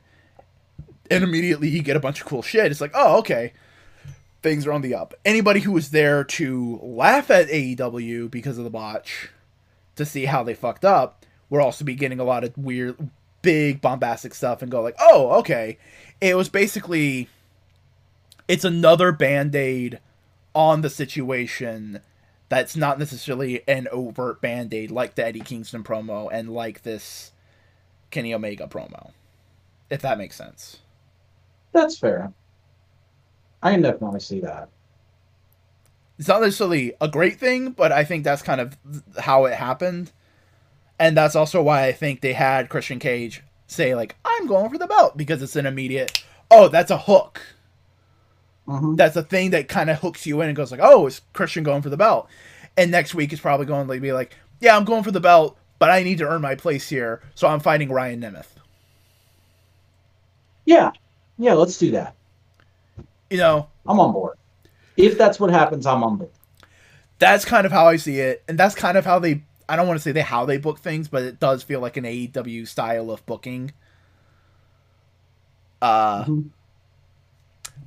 But if next week Christian Cage comes out and goes like, "I want you, Kenny Omega," yeah, no, fuck this. I will still be excited for the match because that seems like an interesting match, but that's a w- I mean, in all fairness, Cage and Omega have never wrestled, so it, it's an interesting prospect. But it does feel like an impacty. But if that does happen, it would be very impacty. It would be very WWE with Goldberg, which is the big thing we've always been complaining about. Part timers coming back into WWE is just don't put them on the don't put them on the championship angle. Don't do that. It's dumb. And how how many times have we applauded AEW for treating their legends the proper way? Right.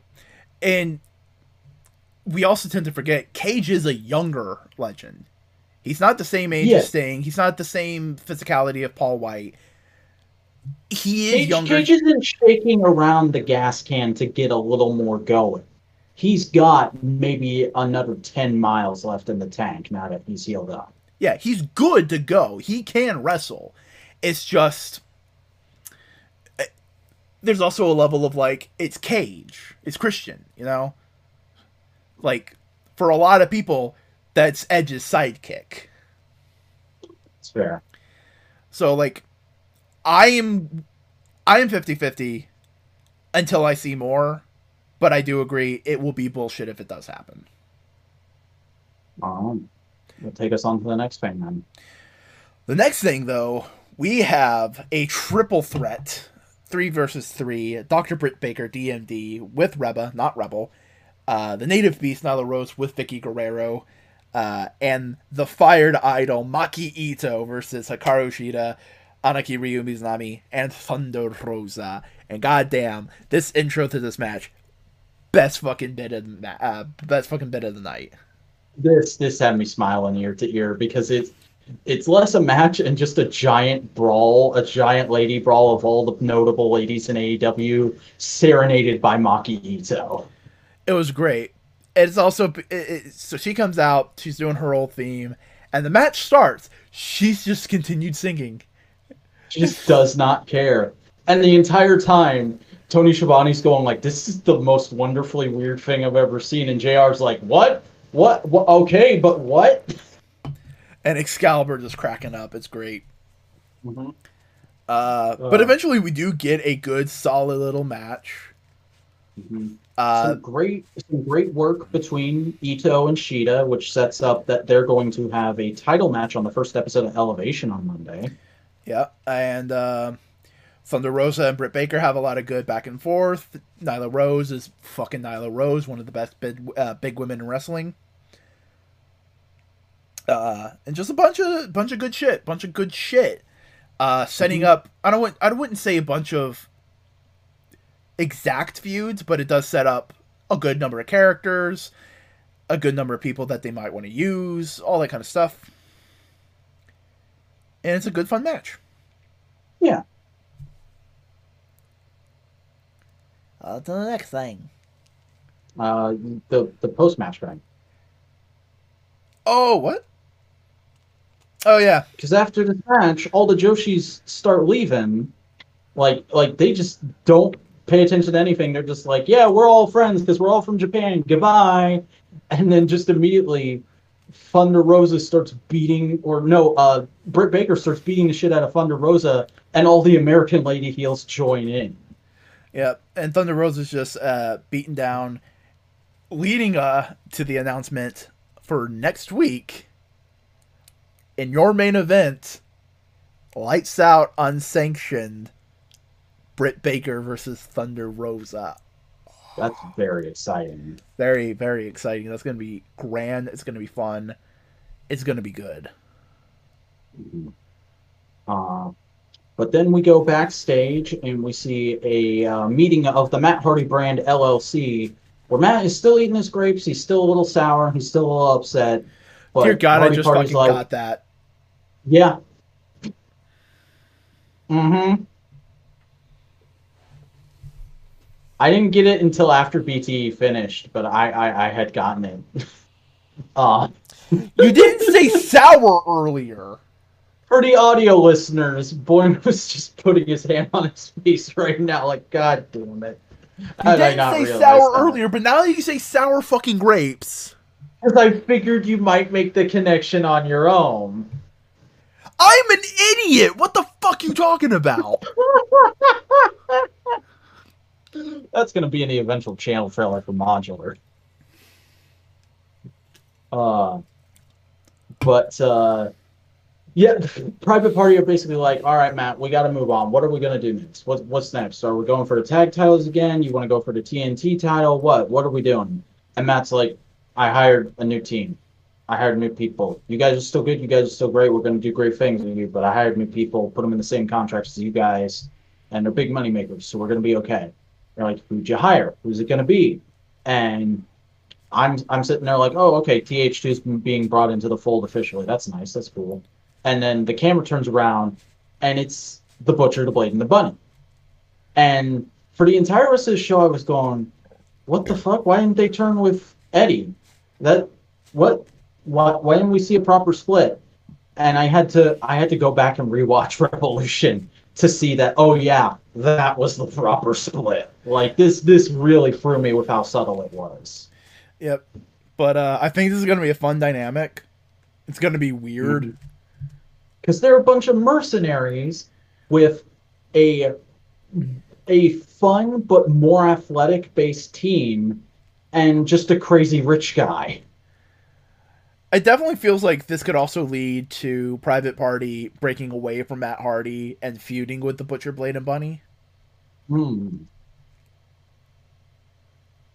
Yeah, that could be good. In like six months' time. Yeah.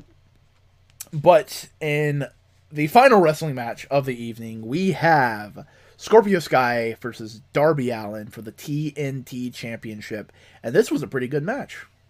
It was a pretty good match, yeah. Um, not not ca- not super high caliber, but pretty good. But there's some good high, guys really well. good, good, big spots though, with uh, Sky doing some bang on counters. Yeah, like there's one point where Darby tries to do a coffin drop to the ins- uh, outside, and Scorpio catches him in a diamond cutter, and that was awesome.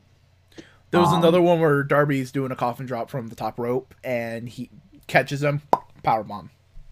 Yeah, uh, and and just some great work. I especially from the commentators. The commentators did a lot to get over Sky's character in this match, and like even though like uh, one thing I forgot to mention earlier, Scorpio Sky, one of the first ever AEW tag team champions, and I loved him during that. Had a great time with him. I didn't super connect with him. Here, I connected with him because they played up the fact that he has had anger management issues in the past, and they sometimes come to the forefront in matches. And oh, look, it's coming to the forefront in this match. And uh, I don't talk about it publicly too much, but I've had anger management issues my whole life. Um, it's not been a huge problem recently, uh, but I would say like as as recently as maybe six months ago, they were still a big issue. Um, and so seeing that played out in wrestling was was really cool. It was really cool to see how they adapted that that kind of personality to wrestling, um, especially with the post match angle. Other than a guy named Randy Orton. Yeah, but Randy Orton I treat as like more genuine mental disorder. Yeah, but I'm just saying it's like that was my first thought of like, oh yeah, anger issues. The Snake Man, Randy Orton. Mm. Uh not in a one to one. I don't want Sky to be AEW's Randy Orton, but I, I it was just a dumb connection in my brain. Uh, but But the whole match is just going like, God damn it, why can't I beat this twink? Why can't I fucking beat him? Mm, I'm the fucking fish of the revolution. I should fucking win this match. Why am I doing? He's getting more and more aggressive, and that was so good. Yep, and eventually Darby does win with a roll up, not even like a mm-hmm. big blow off ma- finish. And Sky's just sitting there going like, "Fuck this shit," and starts beating on Darby. Yeah. Gets him in a big old leg hold and will not let go. He has to be dragged off of Darby. And, And then as Darby's being tended to, he leaves for the heel tunnel. Scorpio Sky's a heel now. not only And that, you know what? he's laughing to himself like, "That felt good."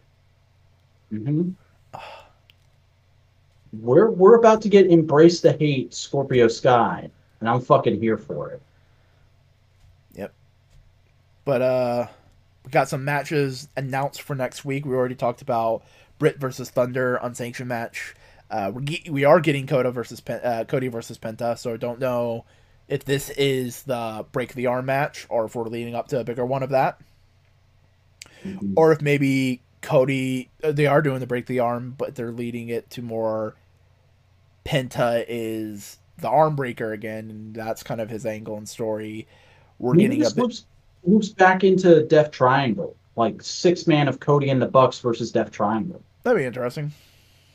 Uh, we're getting Jade. She's going to be back. Uh, we're getting Mox and Kingston versus the Good Bros. That's going to be fun. Uh, a lot of good stuff. A lot of good stuff lined up next week. Hmm Um, especially with what ended the show, because in a very surprising turn, we didn't get a wrestling match to end this week's episode of Dynamite. And the first first time in a long time for Dynamite they've done that. Uh, because we got the Inner Circle War Council, where the uh, the group comes out and Jericho gets on the mic and he starts talking about like, yeah, things aren't going the best for us. Might be time for a change in the inner circle. Might be time to add a new member. And MJF is like, actually, Chris, I was thinking maybe it might be time to maybe get rid of somebody. Like I- we're having a real rough go of it.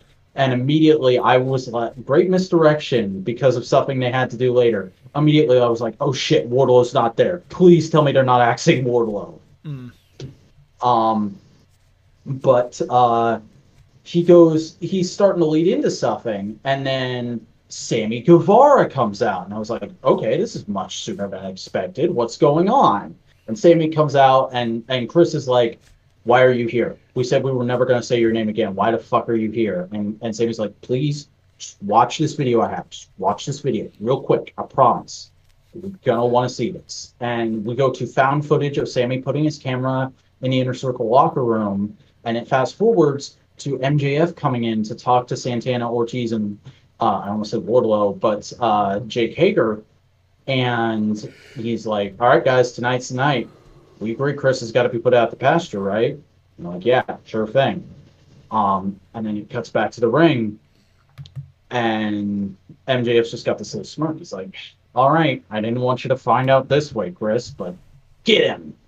And the Frees start creeping towards Jericho, and with perfect precision timing, they all turn and face MJF.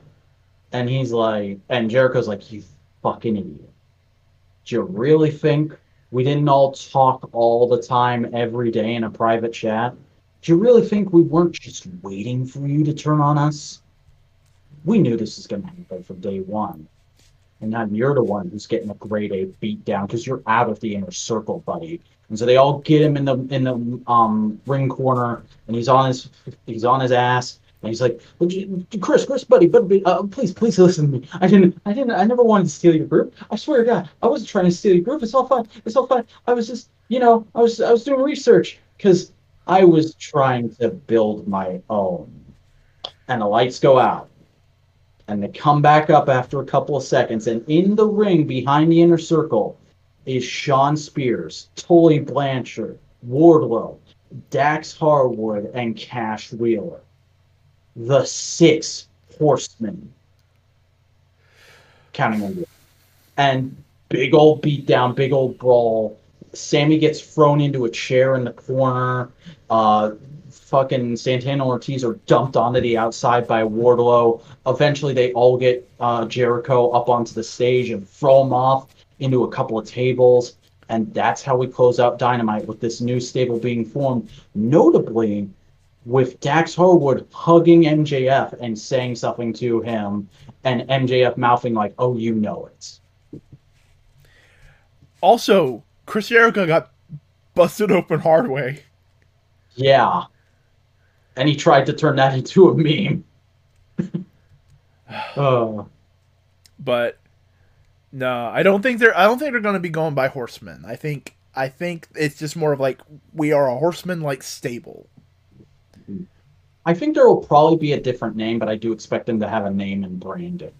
Oh yeah, no. It's very quick. It's very obviously moder- modeled on the inner circle and their debut back on the first episode of Dynamite, especially with that attack.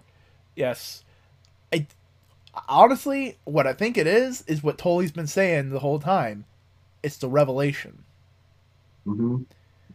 Which you know, I can see that. but you know what brings forth the revelation what harkens it, what what what's the Silver Surfer to it? The Horsemen. The Four Horsemen. Mm-hmm. Now, who do we think is the mastermind in all this? Do we think it is MJF or do we think it's secretly Tully? I think what happened is Tully was working with Shawn Spears and saw that Shawn Spears has potential, but he needed someone else. He needed something around him to help him. And I was going like, okay, let's maybe a tag partner. Let's see if that's it. And that didn't work out. I was like, okay, well, we'll just kind of keep steady, tr- keep trying, and I'm going to find some more people to help, see what we can do. And then he found FTR, and he's like, oh shit, FTR. Yeah, no, this is good. These guys are old school. They're like me. And all the while, MJF has just been in the background, and MJF is just scheming and doing his whole thing.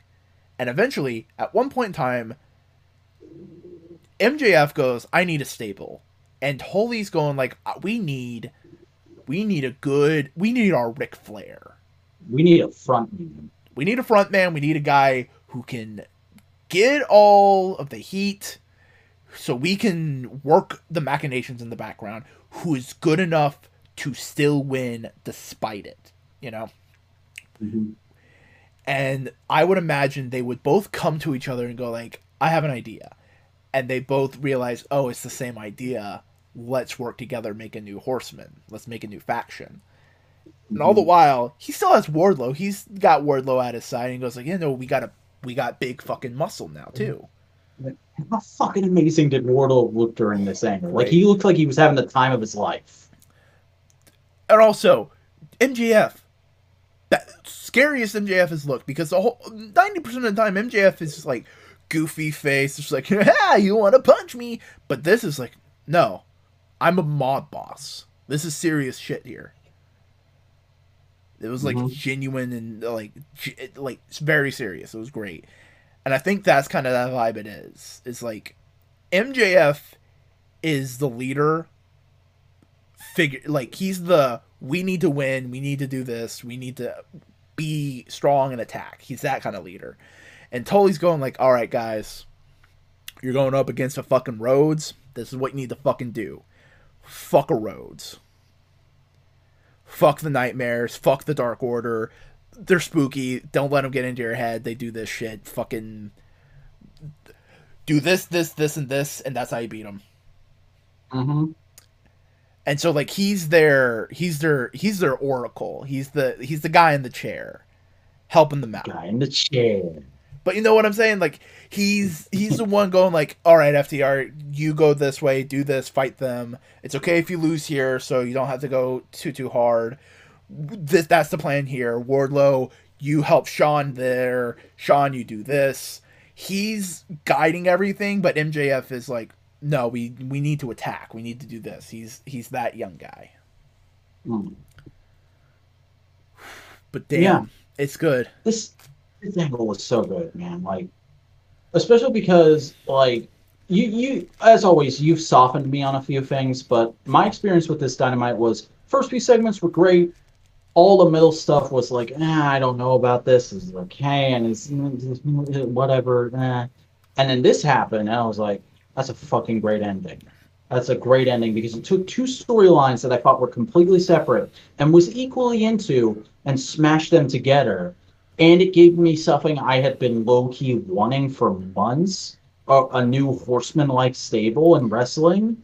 And I, I literally tweeted out after finishing this episode, just uh, caption me looking at Tony Khan after finishing AEW Dynamite. And it's a picture of fucking Jeff Goldblum going, You did it, you crazy son of a bitch, you did it. uh i'm definitely looking forward to whatever happens in this whole thing Yeah, that's good.